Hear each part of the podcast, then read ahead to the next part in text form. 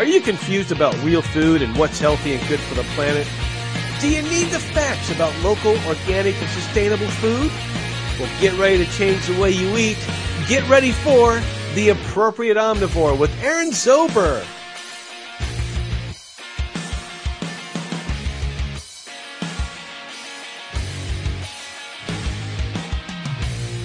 Hello, and welcome to another episode of The Appropriate Omnivore. I'm your host, Aaron Zober. One of the issues many people face is gut health.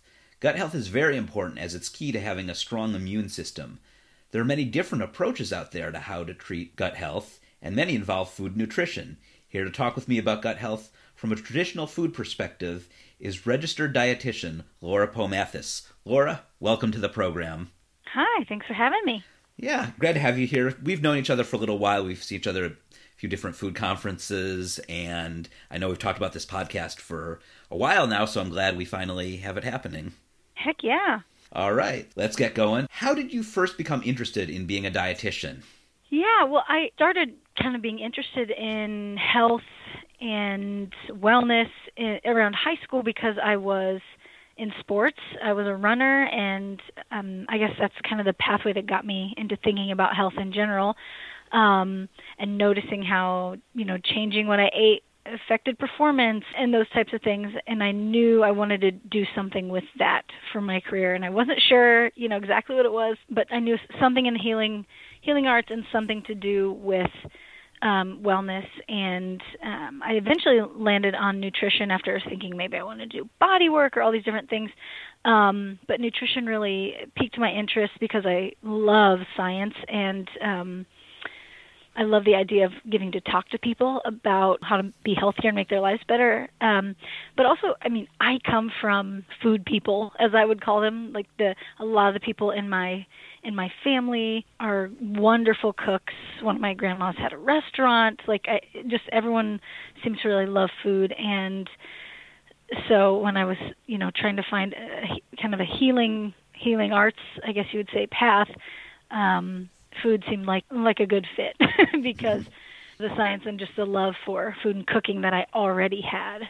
Interesting. I mean, some similar things with me because I did sports in high school. I did track one year and I wrestled for most of high school. And with wrestling, it was an interesting thing because back then, at least, I hear not as much now. The whole thing of weight loss, of getting to a certain class, and mm-hmm. a lot of the methods that they had were not what I approve of now because it was very much an encouragement of a low fat diet and it did actually get me interested in nutrition back then of course. I also always had my interest in working in entertainment. And so obviously you know which path i have but things kind of did lead me back to nutrition and i mean this show is kind of an example of what i'm doing where i can do both things both entertainment and discuss issues of nutrition and also environment all three things which interest me and food too yeah, you get the best of all the worlds. It's awesome. Exactly. Uh, that's what I love about doing this show. So now, I know when you were in college, you did study nutrition, and how did that differ from what you recommend now in terms of what you learned then?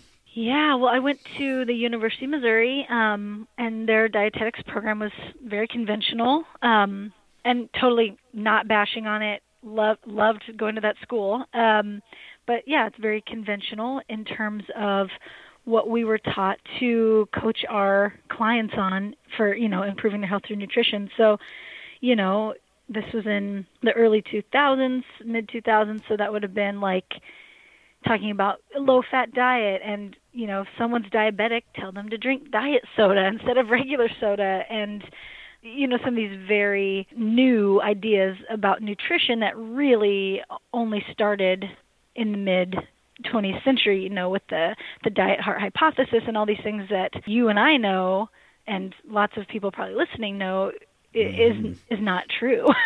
um, that we need these good fats and, and these types of things for our heart health. Um, but those things were certainly certainly taught, and just the idea that I don't know, it just felt very like we're teaching people about nutrition after the fact. There wasn't a huge emphasis yet on prevention I'm guessing now in even conventional nutrition programs, there's more emphasis on that, but I didn't feel that there was a strong focus on prevention. It was more about treatment um, when something's already gone wrong. But yes, I never learned about a lot of the things that I do use now or do myself, uh, you know, in cooking and, and those types of things at home it was not something I learned about in school. And, you know, there's been a lot of self study and doing my own research after the fact, school wise, to get me to where I am now in my kind of healing path that I use with people. But, you know, I was kind of a I don't know weirdo in my in my nutrition program. I you know I worked at like a health food store and a juice bar and like was all into organic and stuff. And you know we were taught that it you know organic didn't really matter in terms of nutrition. You know it was just that it didn't have pesticides or you know even that was kind of like well we're not sure if there if there's residues. And you know they're like there's no nutritional difference. I distinctly remember that conversation and kind of getting into a battle.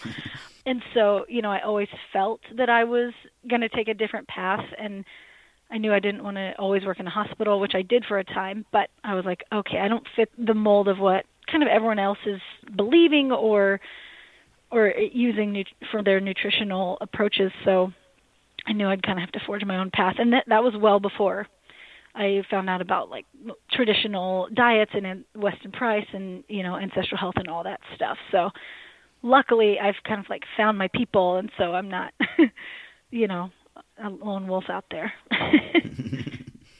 and how did you end up finding out about traditional diets, Weston Price, Ancestral Health Society? Yeah, I actually I was so in college.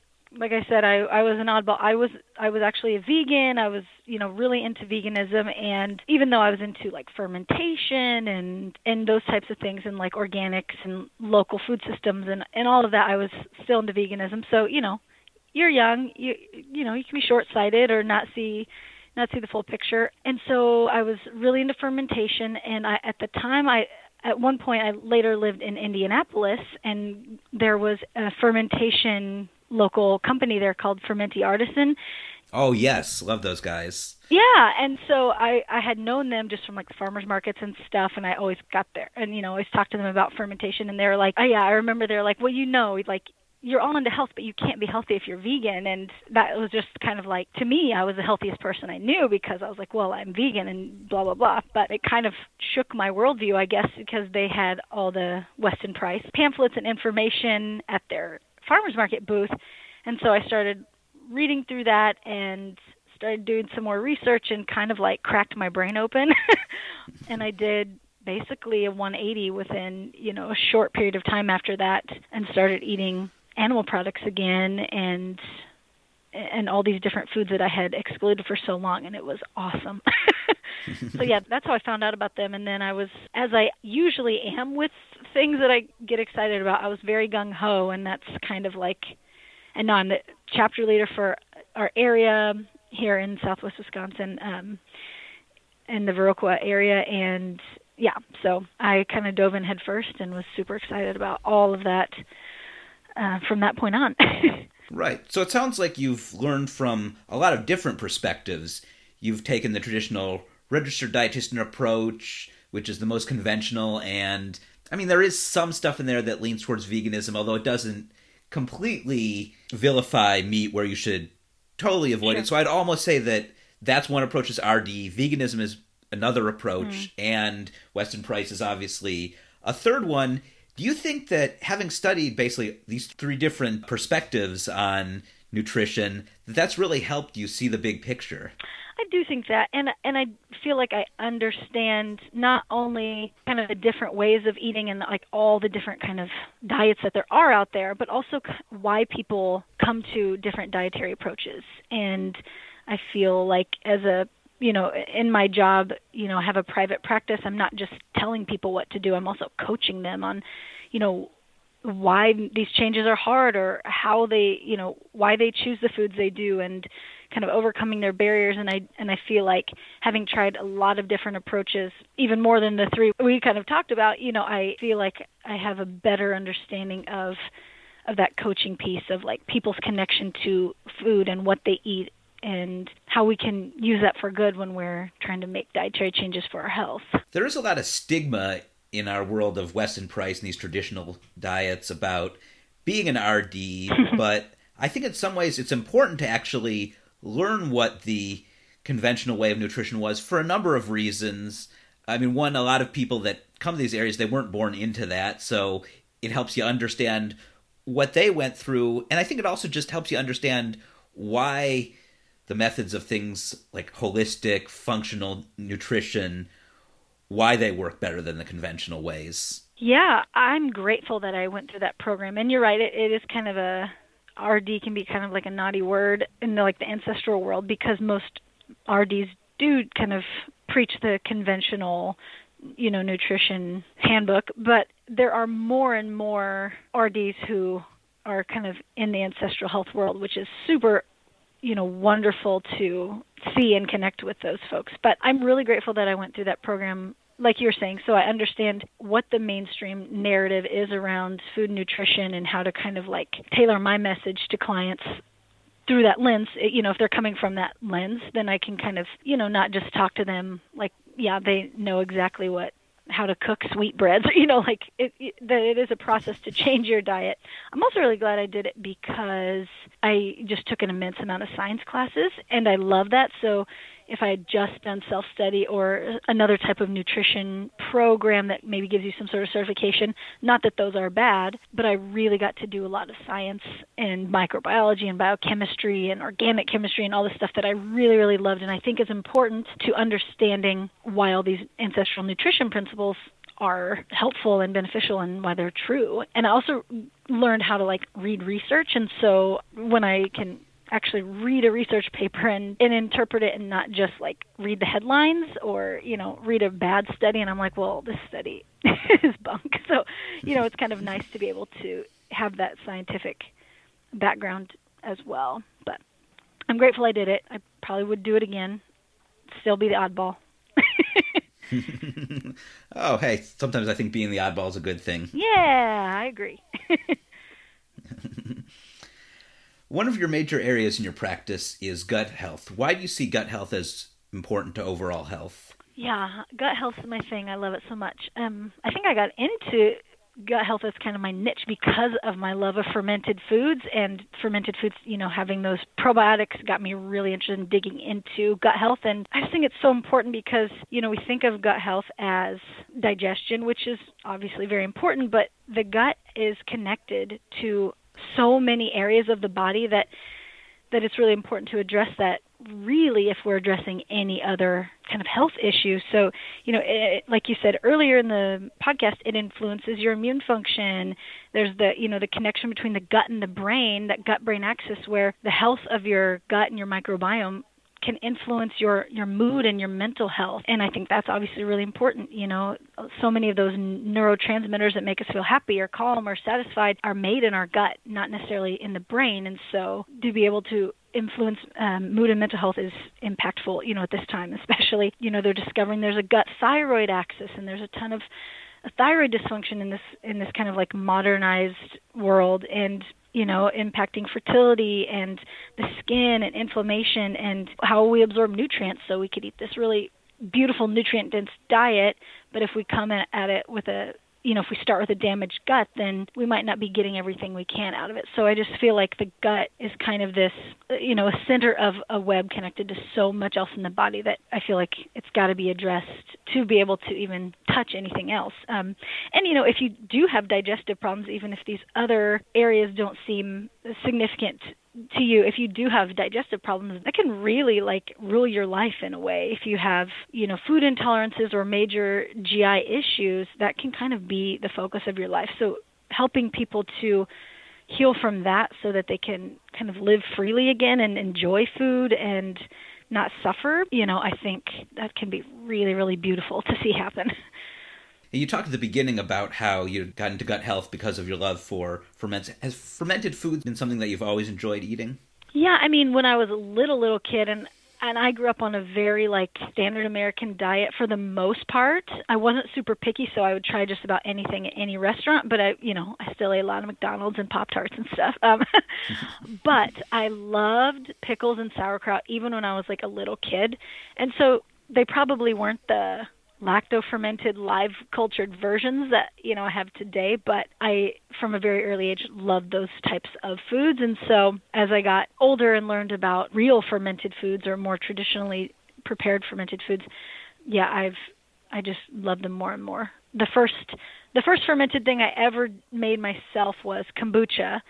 And that's when I was like I don't know, a sophomore or junior in college, and no one else knew what it was, and there, there was just I had the this weird thing in my apartment when I had my my SCOBY in there, and so yeah, I've had many roommates throw away tempeh they thought was moldy. I'm like, it's supposed to be. so, yeah, I loved him for a long time, and now that's a big part of my work, you know, work along with the private practice is teaching uh, workshops on things like fermentation because it's such a good skill to have, and it's they're so delicious. Sauerkraut is something which is pretty new for me. I feel like it was something as I know my mom is not a fan of it at all. that I didn't eat too much of it, and I did start eating it once discovering Weston Price, and now I love it. But mm-hmm. on the other hand, pickles. I look at pickles as actually my first introduction to real food, mm. and I was very fortunate to be eating real pickles. There's this company, Don Herman's Pickles, which they're sold somewhat nationally now, but they did start in Ohio and not too far from where I grew up. And even I think one of the family members there knew my uh, aunt at Temple. So, you know, being raised as a Jewish kid in the eastern Cleveland suburbs, I was introduced to this great kosher dill pickle, which was made the traditional way. Oh, I love it. It's great. I, I really look at that as my introduction to uh, really getting into real food because I see actually fermenting as a big thing of traditional food, not just with veggies, but if you even look at it, properly raised animals, there's a fermentation aspect. Grass fed beef. The thing is, it's healthier for you because the grass has fermented in the cow's stomach. Mm, yeah, it's it's part of everything. It's you know fermentation's part of like soil health, and you know because there's all this microbial activity going on, and um, you know composting, and yeah, it can it can be part of of so many different things. And like you said, yeah, it's not just veggies. You know, even a lot of our favorite foods are fermented you, you know and people don't realize it like you know beer and wine you know those types of things but you know pickles and sauerkraut a lot of people may not even know that those can you know can be a fermented food and um you know i would say yogurt's probably the most popular fermented food you know in like the us at this time uh, like a lot of people eat yogurt who maybe don't eat any other fermented foods and so that's a good if you aren't you know growing up in a jewish community with awesome real pickles. Most people's first fermented food are probably is probably yogurt at this point, and that's probably one of the first real fermented things I ate as a kid. But yeah, if you can get any in the diet, you know, I think that's a good start. I would agree with you about yogurt being the most popular. Pickles, the thing with them is I think they're a little of an acquired taste. You have some people who really love them, but I also meet a lot of people who don't like pickles. I don't understand them. They're my favorites. Yeah, but yeah, I don't get that either. Of people, they have like yeah, a lot of people have like the neon green like sweet pickle relish, and they're like, I don't like pickles, and you're like, oh, if I could just give you a real pickle. oh, I don't you know? like sweet pickles at all. I say sweet no. pickles. Why? Like the defiles a pickle. I actually recently, by mistake, ordered pickles that they were called sweet and spicy, and I just heard the spicy part. I thought, oh, okay, well, they're saying it's not too spicy, but I realized that they actually meant these were sweet pickles with a little spice, and oh, I basically what I had to do was uh, put some stuff in the brine, put some like hot sauce and other things in the brine to make it where the pickles were spicy enough. There you go, zhuzh it up a little bit. Yeah. so pickles, that could be somewhat of acquired taste. Sauerkraut, which is such a beneficial food, even more of an acquired taste. So I've seen a few companies do a yeah. thing now, which I think is brilliant, where they make a dill pickle kraut, and that can kind of be a gateway kraut to people who don't want to eat it. Yeah. Yeah, and they're companies are really out there making all sorts of wonderful, wonderfully flavored, you know, sauerkrauts and things like that, so people don't have to be as scared, I guess, of trying sauerkraut if they've never had it and they didn't grow up with it. But if you can acquire the taste for it, you know, you should because it's it's you know, like you said, it's so beneficial. And you know, in terms of like you know, putting up food and those types of things, if that's something you can make yourself, it has you know two ingredients it's got cabbage and salt so you can really you know store food with a lot of nutrients that has very little input budget wise, food wise, time wise. You know, it's like it's simple and it's a good starter one. And if you've only had pasteurized sauerkraut, that I say you really haven't had kraut because as a kid mm-hmm. I didn't like sauerkraut for the main reason like when I'd be at an Indians game and they'd put this thing called sauerkraut or what they call sauerkraut on my hot dog and I'm like, ugh, this is bad. and then when I discovered real sauerkraut at wise traditions conferences or monthly chapter mm. meetings of the local chapter. Then I realized what good sauerkraut is. I still don't like pasteurized sauerkraut. yeah, if it's come, especially if it comes in a can, you're like, it kind of tastes like metal. But yeah, you know, there's uh, people. I think people are becoming more open to real fermented foods, and even you know, people who eat quite conventionally you know are are being more and more exposed to that just because it's you know if you go to Walmart or any you know regular grocery store they almost all of them have kombucha and kimchi and things like that. So it, it's not as fringy as it used to be, which is great because more and more people are going to start eating it, which is awesome. It is. It's great that it is becoming more of a household name. Things like kombucha mm-hmm. and more people are eating sauerkraut now. So these are all foods that you can get to improve your gut health, and that is one way. There's a couple other foods which we'll get into in a little bit, but the other way that a lot of people go about improving their gut health is doing elimination diets. Do you think mm. that it's a bigger issue of people not getting enough foods in their diet than eating the wrong foods? Yeah, I would say yes and no. I mean, I think the root cause of a lot of the gut health problems that we see are because those traditional foods are missing. Certainly, there's some non food related things like, you know, our toxic load and and stress and, and, and those types of things that definitely impact our gut health. But in terms of diet, that lack of diversity in the diet, lack of you know specific foods being being um, kind of omitted from the diet and that you know kind of the modern diet I think is a big big root cause of gut dysfunction. And so while that's how we kind of get to, you know, imbalances in the gut, I do think a lot of people benefit from doing some sort of elimination diet as part of their healing protocol. So I guess I would just put an asterisk by that saying I don't think elimination diets of any kind are the only path to healing the gut, nor are they prescriptive in terms of like it's the only thing you have to do, you know. And you can kind of go, well, I, I'm just taking out gluten, and so now I'm going to have good gut health you know, I, I do think that is it has too narrow of a focus and it's missing that kind of big picture. But a lot of people do benefit. You know, I use a lot of low FODMAP diets. I use a lot of, you know, the GAPS or the, the specific carbohydrate diet, things like that for a period of time to help kind of give the gut a break from things like fermentable fibers and starches that that can be very irritating if you have a damaged gut. But I do think those are temporary measures to allow healing to happen um, but adding in what's missing, you know, from the from the modern diet, I do think is the ultimate key. Where the elimination diet is like, you know, kind of part of the band aid, but it's not all that has to happen for healing. Yeah. So long answer to that, yes and no. I guess my follow up question would be: Do you think it's very likely that a person could simply introduce more foods in their diet and not have to do any of these elimination diets? Mm. I think it can be a good first step, you know, especially if if you don't have anything specific, you know, maybe diagnosed in the GI tract, um, or if you just kind of in general say, oh, I think maybe I I hear a lot about gut health. I really want to improve my gut health, and it's kind of maybe general, non-specific. Adding in those foods certainly is could be beneficial to, to a lot of people, and of course, this is all general uh, general recommendations, no specific, no medical advice, or you know any specific things for any condition. But you know, I don't think I certainly don't put every single person on an elimination diet, but I do think certain conditions I think really can benefit from that, and that's both kind of anecdotal what I what I've seen with clients, but also in, in the research. But I also think a lot of times there's too much focus on elimination diets that they're the savior for the gut health, that that's all I need to do, and my you know my bloating will go away or, or or that type of thing. And i think again we're still leaving out these key foods that i'm sure we'll talk about in a minute. Herbal support uh, addressing stress addressing you know kind of environmental toxins and you know like our cosmetics and cleaning products and EMF exposure and all these different things that you know affect affect our gut health our sleep and and how much time we spend in nature and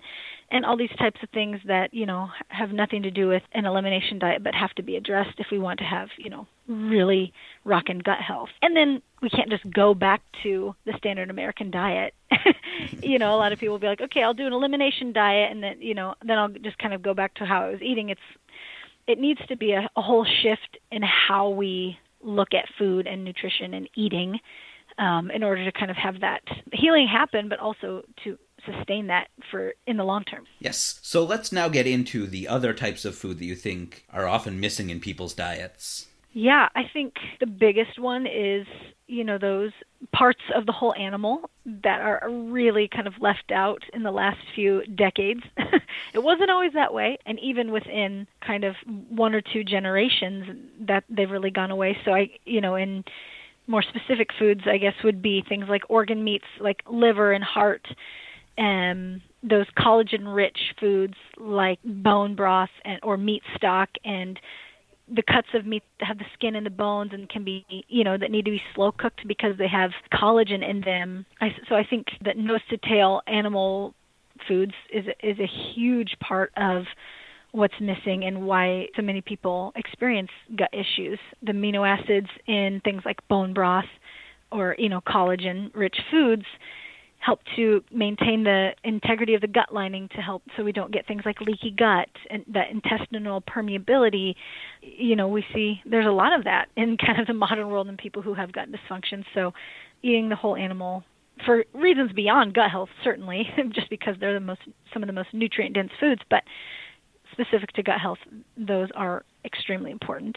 And then obviously fermented foods that we've already talked about because they are rich in probiotics. A lot of them are also prebiotic, containing, you know, the fiber that feeds the beneficial bacteria. You know, they also have enzymes in them often to promote digestion and lots of added benefits depending on what food you're talking about fermentation wise. Some have an increase in vitamin C or B12 or, you know, vitamin K2, all these different things that are increased by fermentation, but because they are probiotic and have these other kind of digestive supporting components, I think ferments are huge and, you know, used to be a big part of people's diets up until very recently. Yes, because that's what it is. These are all what we call traditional foods, meaning they were once Yeah. a big thing.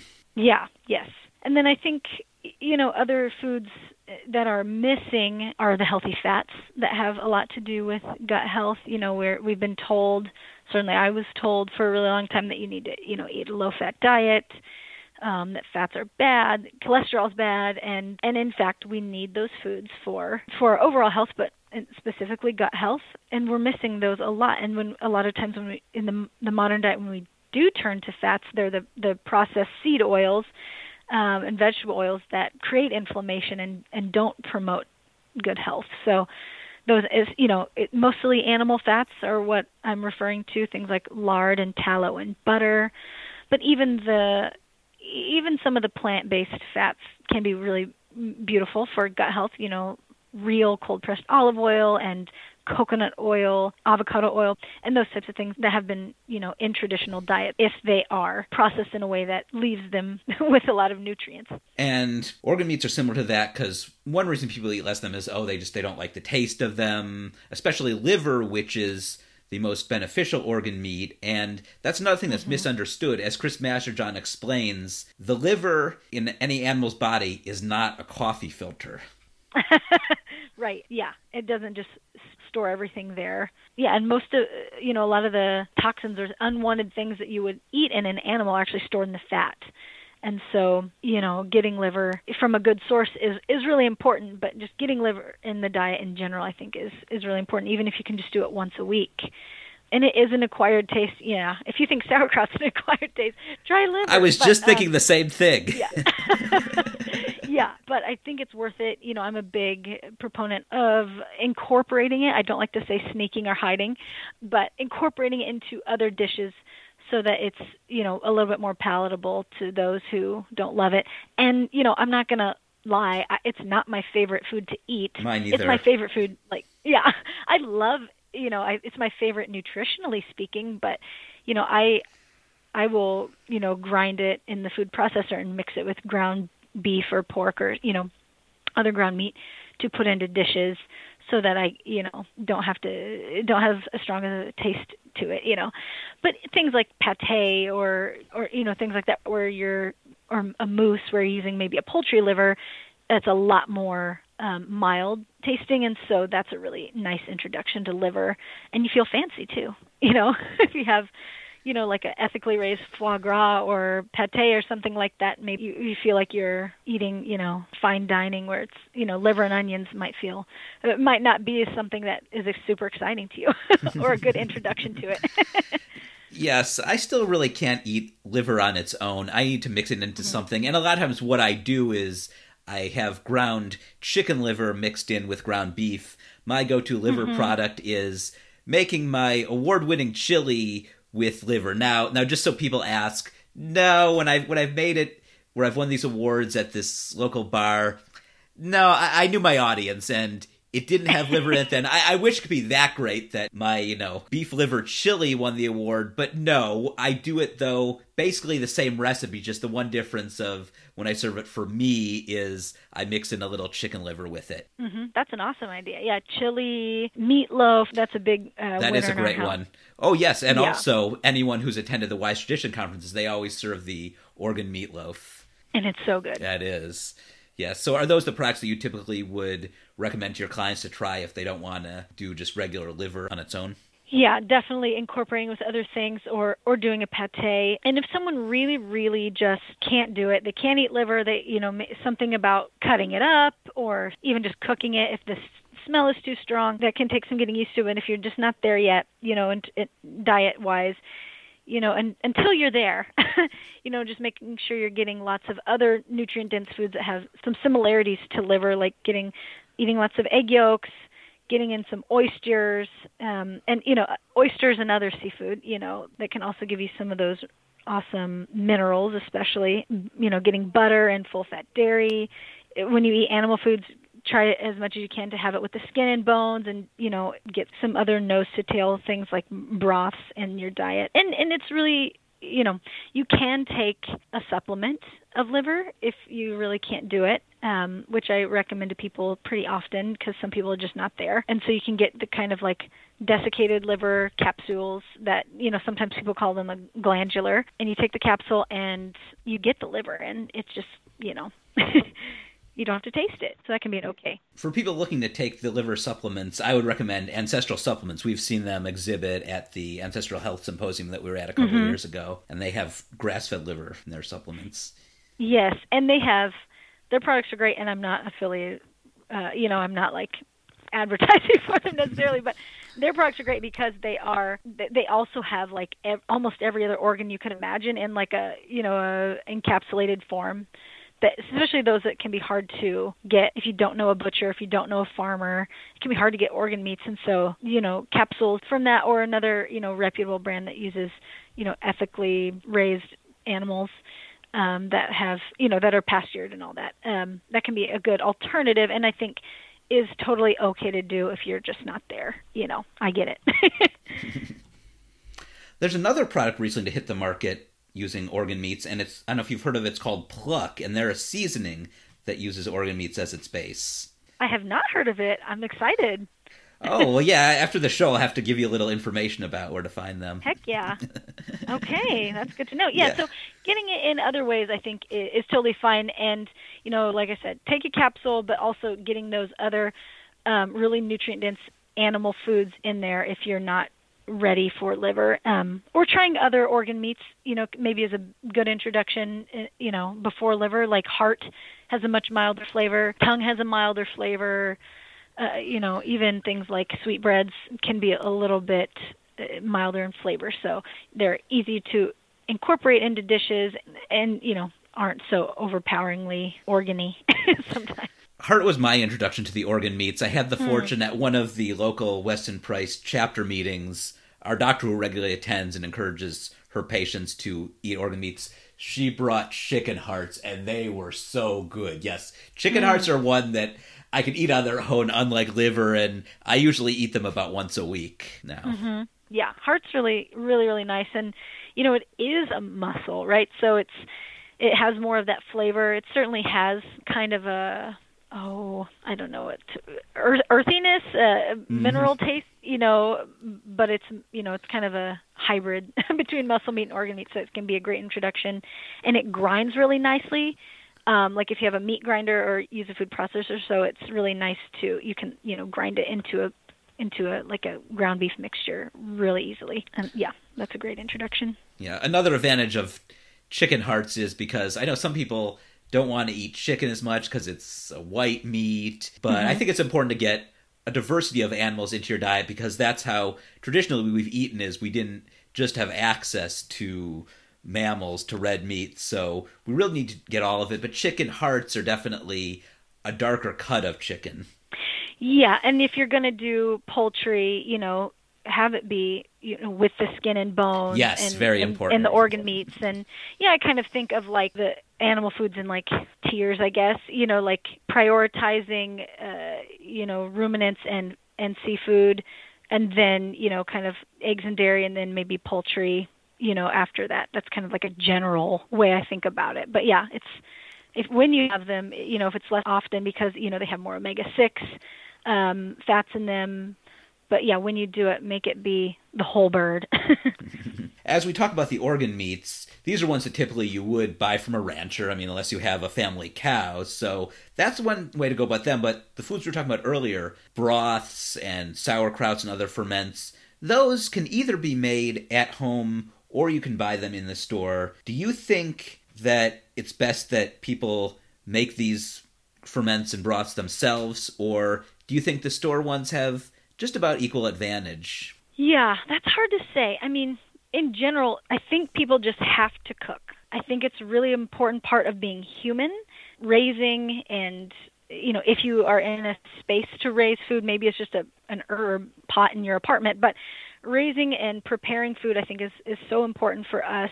And so if you maybe you're not ready to make all your food from scratch, but I think we just have to start cooking more and it's that's a huge piece that's missing in the in the modern diet. It's not just what we're eating it's that we're not cooking. And you know i really think that a lot of the, the you know we say people say like you eat with your eyes first and even when you like see and smell your food you start to the salivate and the digestion begins. But i think that begins well before the food's even prepared. I think it's while you're preparing it, and you know, there's the interaction with, you know, in terms of fermented foods, there's the interaction with your your own body's microbiome and the microbiome, you know, or the the biome of your home when you're touching and preparing this food. So I think interacting with your food meets a core need that humans have both kind of mentally and spiritually but also physically.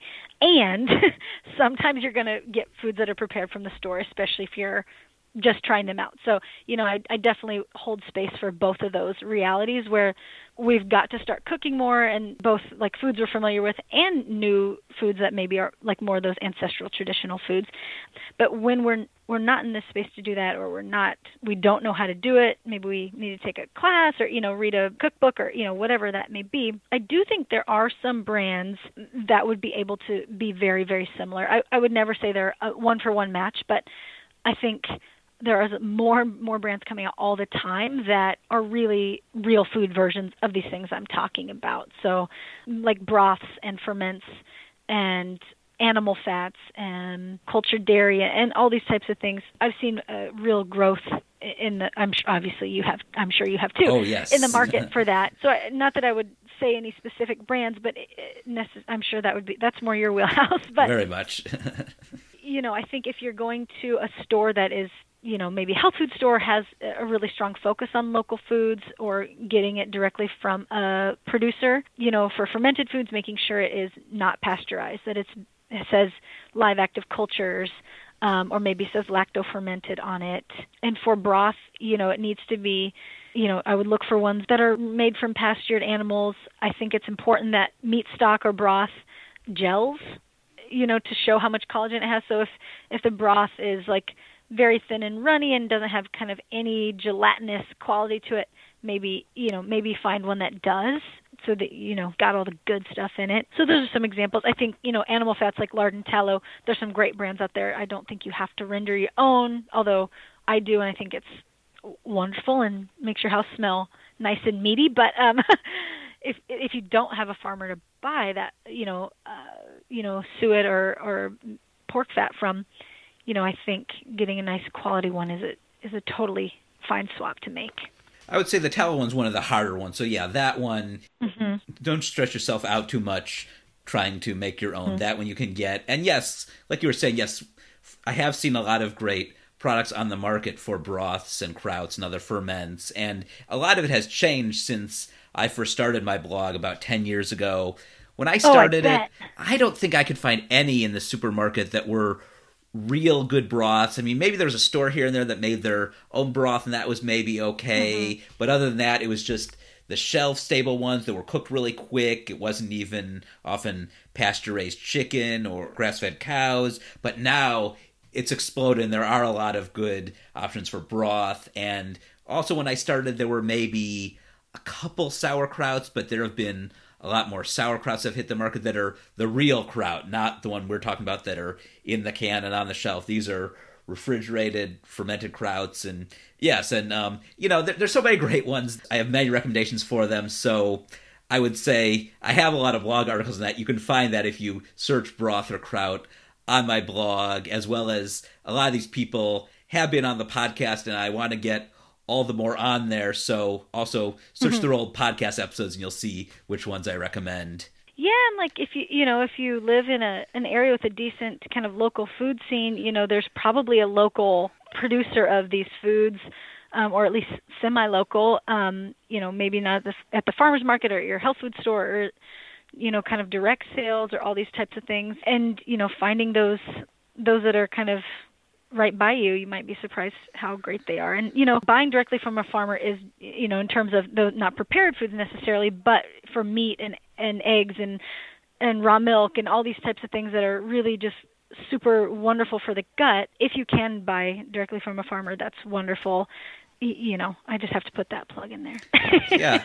It is amazing, really, at how many cities have their own great local food scenes because I live in Los Angeles and I think that one is one people expect. And I just thought, well, you know, I'm fortunate to have all these there. But for my blog just a few weeks ago, Cleveland, my hometown, had its uh, 225th anniversary. And I wanted to do this social media post of all of these different products in a photo that these are all local Cleveland produced products. And there were a couple that I know about that have made it national. Companies like Cleveland Kitchen and Chill, those ones you can find throughout the country. But there are a couple of products that are just getting their start in Cleveland that I learned about more than I thought. So I imagine that most these are like that, that if you just do the research and dig a little deeper, you'll find they have a lot of great local artisan foods. Yeah, I've had Cleveland Kraut. It's great. It is, yes. Yeah, they've been on the show and and they've been very successful. And actually, we talked about earlier in the show about how you know it's great that you see some of these products even sold at places like Walmart for more people to be known about them. And actually, I mentioned how I used to go to the Indians games and I wouldn't like that pasteurized sauerkraut that they have on there. Well, mm-hmm. actually, the other Cleveland Indians or the Guardians, as they'll be next year, right? all of the places there are using the sauerkraut from Cleveland Kitchen, the Cleveland Kraut, for their hot dogs. Get out here. That's awesome. That is. Wow. Uh, that's great. Hmm. It kind of goes towards, I know Sally Fallon said that something she'd like to see before she dies is see non GMO kombucha served at a ballpark. this isn't quite that, but it's it's getting there. I, I, believe there is one football stadium that serves a non GMO oh, kombucha. Oh, so perhaps we're, we're going that Probably direction. A stadium in LA. Yes, yeah, definitely going in the right direction. I think products are a great introduction to these foods that you're not used to so that you can get the confidence maybe to make them at home, get acquire a taste for it without like kind of all the labor and so you can do more and more of your own but I think products are a great introduction for a lot of people. Yeah. And I think no matter where you live, yeah, dig around, look in your local stores or maybe even your Walmarts or you know if that's all you have. If you can avoid going there i would but you know it kind of depends on where you live. But also contacting if you are in an area that has a weston a price chapter if you contact the chapter leader they have like a local food resource list of brands maybe local brands um, and producers and farmers and, and all that kind of thing if you don't know where to start. Right. You can go to the website westonaprice.org and there's a tab on there to find a local chapter. They have them all across the united states and you can find then a contact information, either a phone number or an email, where you can have them give you a resource list. Yeah, it's really helpful. Like if you're new to an area or new to this way of eating or don't know where to get raw milk, you know, we don't all live in California where you can just go to the store. So um, you know, it can be helpful to connect and, you know, connecting with more people who are into good food is always a good thing. We've talked a lot about the different foods that you recommend for improving gut health. And I know another product which you recommend for gut health is digestive bitters. Can you explain a little bit more of what exactly digestive bitters are? Yeah, so I guess I'll zoom out a little and just say that I think a big thing that's missing, kind of uh, envelop it in with what we were talking about a food or a type of thing that's missing from the modern diet that's part of why we have so many gut health issues is the bitter taste. And so digestive bitters i think i would say is like a subset of that. I think the bitter is kind of the missing taste. It's been modernized and industrialized kind of out of the food system. So now even healthy foods you know like fruits and vegetables uh, have been you know bred to be sweeter or or juicier or have a longer shelf life or more pretty, you know, like in appearance, but that a lot of times takes out a lot of the the bitter taste and so that's a huge thing that's missing. You know, we now we tend more towards sweet or even savory and salty over bitter. Um, but you know, in traditional diets, I think bitter foods, especially herbs, were a key piece of that kind of medicinal medicinal view of food. You know, it's the taste that really really stimulates digestion. So, you know, and we also use less herbal medicine now. So, you know, even if people are like love bitter foods, they may not be acquainted with bitter herbs or um, digestive bitters. So, I think that's a big thing. That's uh, another big thing that's missing. Digestive bitters are an herbal extract, so a tincture where herbs are extracted into typically alcohol. There are, you know, apple cider vinegar extract versions or ones that use glycerin for a non-alcohol version, but the bitter herbs, so things like maybe dandelion root, yellow dock, burdock, gentian, angelica, those types of bitter herbs, a lot of them are roots, but not all of them, are extracted either alone or in a combination in alcohol to kind of this is not a scientific term suck out all of the medicinal components like the alkaloids and the different um, herbal constituents that give them their medicinal and uh, uh, kind of effective properties. Um, and then so digestive bitters are usually a combination of multiple bitter herbs and then you can take that either with or between meals to promote digestion of that meal or, or relieve symptoms you know if you have any between meals you talked about dandelion root. Are you a big advocate of dandelion tea? Oh, I, I don't know if I'd say big advocate. I, I love dandelion, especially because you can find it a lot of places. Of course, you have to be careful you harvest it, but I think it's kind of this like subversive herb that's kind of like it can persist even when there's not a lot of other plants growing. It grows up between the sidewalk cracks, and it, every part of it, you know, has either you know edible or medicinal value. So I think it's a beautiful herb, but um, can be done in a tea. T- you know, you don't have to use bitter herbs in a tincture. You can definitely take them in a tea. Even things like ginger and chamomile are slightly bitter. They're also you know aromatic and and have other properties, but they, you know they're more slightly bitter. So maybe a tea is more palatable. But even a lot of foods that people are starting to enjoy more. Again, we've talked about you know maybe palates changing lately things like really hoppy beer. Hops are uh, quite bitter, and a lot of people are starting to love really bitter hoppy beer or dark chocolate. Coffee and tea have you know quite a bit of bitter property to them, and some other foods like that where people are actually starting to appreciate the the more bitter versions maybe of foods. Even like a sourdough bread with a nice a nice crust on it. Some of that some of that browning will create a little bit of a bitter a bitter taste. It's not just sweet. Um, especially if you're using whole grains, it'll have more of the bitter quality. So, but herbs can be even if you have a, a really healthy diet that's you know diverse and nutrient dense, it's likely still a lot of foods that, unless you do a lot of foraging, it's still probably a lot of foods that are domesticated. And I kind of think of bitter as I said it was the missing or maybe the wild taste, and so our ancestors maybe would have e- would have eaten a lot of um, all wild food, not all wild food necessarily. There was some cultivation, but a lot of wild plants, and and those were a, you know many of them had a bitter taste to them, and their job is to kind of challenge the gut and cause stimulation in a way. So that's part of why I think having this taste gone has led to you know some imbalances in the gut. So you have you know your bitter taste receptors on your tongue. um, but they're also found. The same receptors are found elsewhere in the in the gut and in the body, um, where other taste receptors are not found. So the bitter compounds stimulate digestion starting in the tongue. It starts to stimulate saliva flow, bile flow, pancreatic enzymes, st- you know, like the gastric juices as soon as you taste it. But as you digest it, it also stimulates digestion in non-tasting organs like the liver, uh, the stomach, the small intestine, and even they found those receptors in the lung and the brain. So bitter taste, you know, obviously great for digestion, but there, you know, stimulates in other areas too. If you love science and the chemistry of plants and things like that, the book The Wild Medicine Solution by Guido Masé, he's a big part of the Urban Moonshine Company. His book digs really deep into the science of of how bitters work in the gut and the body. But if you want to nerd out a little bit, yeah, so stimulates all these things. It can even promote um, blood sugar control, managing appetite because it helps your body kind of realize it's full sooner when things are are functioning properly, and you know they promote motility through the gut, so you get less of the overgrowth of pathogens and those types of things. So I think bitter foods in general are great, but because our diets are so domesticated, even the healthy ones, I do think adding in bitter herbs can be very, very beneficial and often uh, a big part of a, a gut healing protocol as an addition to all the other wonderful foods.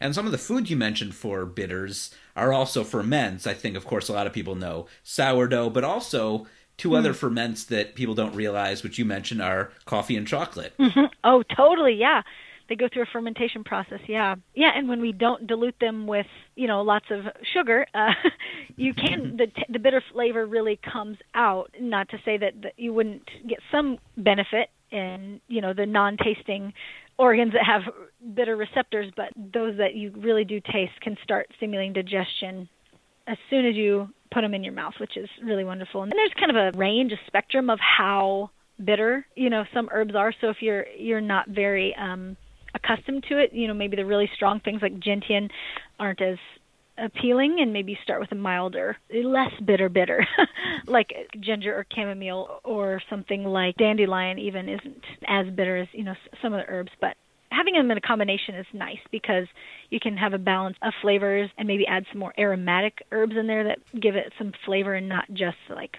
pow bitter. And you know, brand wise, I'm not sure. I don't know if this is one you've done a, a deep dive into, but you know, if un, unless you like know how to make herbal extracts, you'd probably be buying these tinctures or, or remedies. So finding ones that have herbs that work for your body, you know, that you like, you know, it's you should enjoy the taste, even if it's a little if it's a little challenging and a little different, it can be it can be good for you. Yes. You talked a little earlier about having the chocolates without sugar, mm. the benefits, and that gets into then a lot of times people want to eliminate sugar from their diet in order to improve gut health. What are your thoughts on eliminating sugar? That it's hard. No, it um. Yes, I'll agree with you on um, that. I guess I'll be a little bit controversial in saying like I don't think you have to take out every, you know, morsel of sugar in order to have good gut health. Yes, agree with that um, too. I certainly think that uh, diet high in processed foods, especially processed sugars, um, but not only processed sugars, contributes to imbalance in the gut, um, overgrowth of pathogens, less diverse microbiome, and you know leaky gut and inflammation, all these things that we don't want in the gut. But I don't think, like we were talking about earlier with the elimination diets, I don't think going sugar free is the end all be all. Now, I do think it's important to closely examine your relationship with sugar. I, you know, I jokingly said it's hard to take out, and that's true. Our bodies are hardwired to want it because up until quite recently in human history, very difficult to get, and you know those um, concentrated sources of carbohydrates sometimes meant survival, right? So they're delicious for a reason. Our bodies are very smart, but our physiology doesn't necessarily know that there's a, a, grocery store full of food, right? So it's wired for survival, and we have to honor that and not just be like, oh, why can't I kick this sugar habit? I'm so bad. It's like, well, there's a reason. And pairing that physiology with the food companies making things that are so so sweet and so processed you know like high fructose corn syrup that our bodies are just not meant to to process so all that to say I do think taking out processed sugars is really, really important, but reducing your overall sugar intake, I think, can be beneficial for gut health, but I don't think has to be your sole focus. But examining that relationship with sugar and, you know, thinking of like, how often am I having something sweet? Is that really moderation? How can I kind of change my relationship with sugar if it's like my food that I use to cope and addressing, you know, our coping and uh, skills in other ways? But certainly, if you're looking to improve your gut health, taking out the processed sugars is really important. And and certain elimination diets take out certain sugars. You know, on on the GAPS diet, you you can have honey as a sweetener, and, and you can have fruit, which you know is a natural source of of fructose and and some other types of sugars.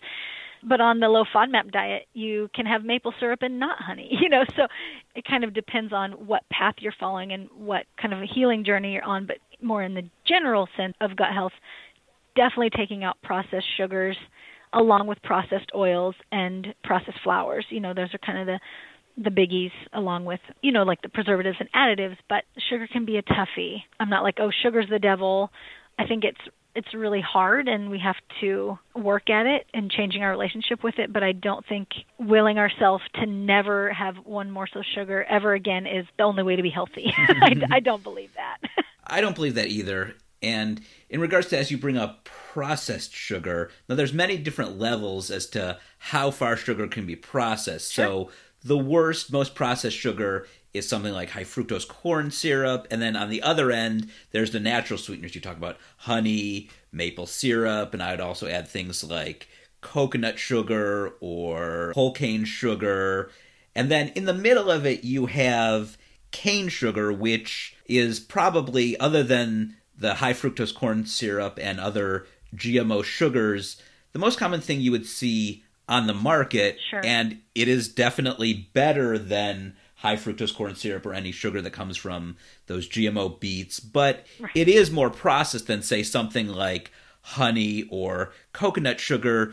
Do you think there's a great difference in including as much natural sweeteners in your diet, or is it more about just in general not having as many sweeteners and making sure that they're all non GMO, not too processed? Regardless of whether it's cane sugar or it's honey? Mm, I would say it's both. I think it's twofold. I think reducing your overall sugar intake is really important, especially if you suffer from like dysbiosis, so imbalance in good and bad, bad quote unquote. I don't necessarily believe there's any bad microbes, but um, an imbalance of microbes in the gut. And sugar of any kind can feed into that. You know, if you're really out of balance. But so reducing your overall intake for sure is a key step.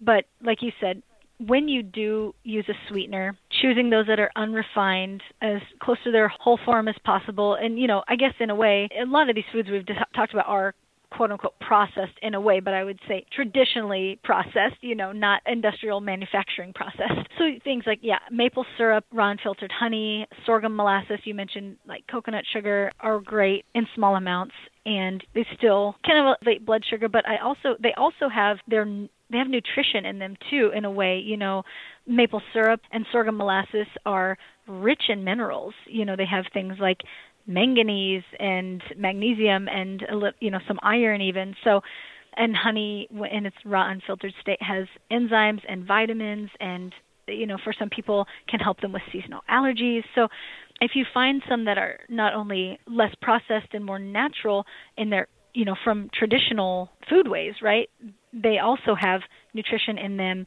and and hopefully you'll want less of them because they satisfy you. But i do think they have something to offer to the diet other than just their sweet taste. Like i said they have some nutrition. And you know and a lot of traditional diets did include things like that.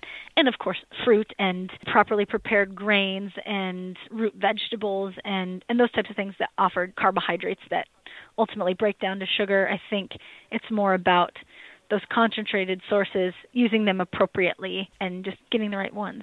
Sounds good. We're just about out of time, but before we go, is there any last advice you'd like to give the listeners about gut health? Ooh, address stress. So there's the, all the food and and chemicals and how you eat and how fast you chew and and all these things that have to do with your gut health and how you digest food. But stress and your emotional well being very, very, very much impacts your gut health. And I've seen a, a huge change in people's gut health over the past year and a half, as you can imagine because of stress. So, really giving your stress level and your self care as much weight if you're going through a gut healing journey, especially as your food. And if the listeners would like to know more about your practice and some of the articles you've written, where can they find you online? Yeah, my website is laurapoerd.com. So it just has my maiden name in it. So that's where you can find more about kind of my process, how to work with me, links to upcoming classes. So, you know, I teach a lot of uh, virtual fermenting and uh, other types of cooking classes, sometimes with herbs. And then I have a blog that's brineandbroth.com, which my Instagram is the same handle, so you can see pictures of food and garden and all sorts of yummy stuff there. So that's at brine and broth. And I actually have one last question for you. Okay. The NFL preseason has just started, and I know you're a big Chiefs fan. How do you think they're going to do this year? I think they're going to win the Super Bowl. All right. Well, see. Run it all right. Thank you so much for coming on the program. Thank you. That's all for this episode of The Appropriate Omnivore. New episodes of the show are now released every Wednesday. I'm off next week, but in two weeks I return to interview Sharon Brown, founder of Bonafide Provisions. Follow me on social media for more information on the next episode. And to make sure you never miss any of my podcasts, go to iTunes, Stitcher, or Google Podcasts and subscribe to The Appropriate Omnivore. You can also listen to all of my podcasts on my website, appropriateomnivore.com. There you can find recipes from the guests I interview, plus all my articles covering lifestyles in the world of real food. Until next time, my pantry is officially closed.